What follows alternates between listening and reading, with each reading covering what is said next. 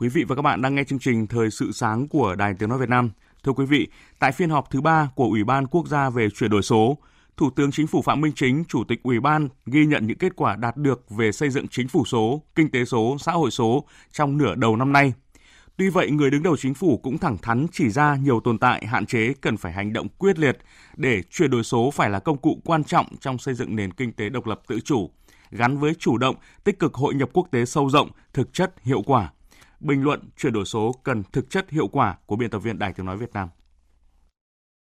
Nhiều lãnh đạo các cấp chưa thực sự quan tâm quyết liệt chỉ đạo, ưu tiên nguồn lực cho chuyển đổi số.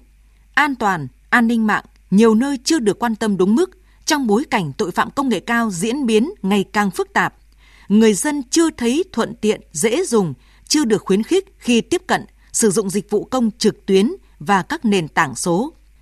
Đó chỉ là ba trong rất nhiều điểm tồn tại bất cập vướng mắc được Thủ tướng Chính phủ, đồng thời là Chủ tịch Ủy ban Quốc gia về chuyển đổi số thẳng thắn nhìn nhận.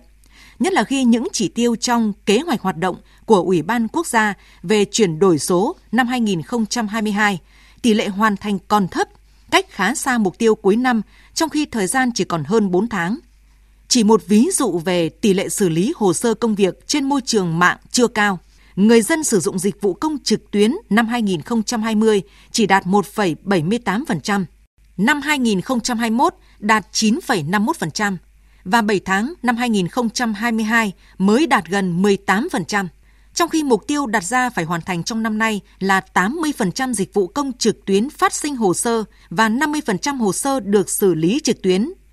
Người đứng đầu chính phủ nhấn mạnh Tiến trình chuyển đổi số trong nước đang diễn ra rất mạnh mẽ, sâu rộng trên nhiều lĩnh vực ở nhiều địa phương. Công tác chuyển đổi số phải liên tục đổi mới, có tư duy đột phá và tầm nhìn chiến lược, phát huy tính chủ động, tính sáng tạo, tránh mọi tư duy cát cứ.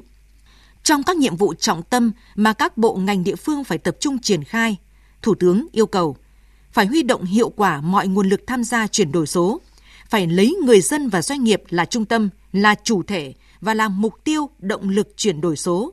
và người dân doanh nghiệp phải tham gia vào quá trình chuyển đổi số. Chuyển đổi số phải để người dân doanh nghiệp sử dụng dịch vụ công, tiện ích xã hội thuận tiện hơn, nhanh hơn, hiệu quả hơn. Bảo đảm hài hòa lợi ích giữa nhà nước, người dân và doanh nghiệp. Coi trọng công tác truyền thông, hướng dẫn, tạo sự ủng hộ đồng thuận của người dân và cộng đồng doanh nghiệp. Chuyển đổi số là xu thế tất yếu văn kiện đại hội 13 của Đảng đã xác định chuyển đổi số quốc gia là một nhiệm vụ rất quan trọng gắn với ba trụ cột chính là chính phủ số, nền kinh tế số và xã hội số. Việt Nam là một trong những quốc gia đầu tiên đưa ra một chiến lược rõ ràng về chuyển đổi số và đang hướng tới mục tiêu đến năm 2025 thuộc nhóm 50 nước dẫn đầu về chính phủ điện tử. Kinh tế số đóng góp 20% GDP, năng suất lao động hàng năm tăng tối thiểu 7% và mọi người dân đều có cơ hội tiếp cận trải nghiệm các dịch vụ thông minh tiện lợi trong công việc và đời sống. Để hiện thực hóa các mục tiêu này, chuyển đổi số cần thực chất, hiệu quả với nhiều giải pháp đồng bộ và hơn ai hết, người đứng đầu phải truyền cảm hứng, tạo ra xu thế, thúc đẩy tiến trình ấy. Quý vị và các bạn vừa nghe bình luận nhan đề chuyển đổi số cần thực chất hiệu quả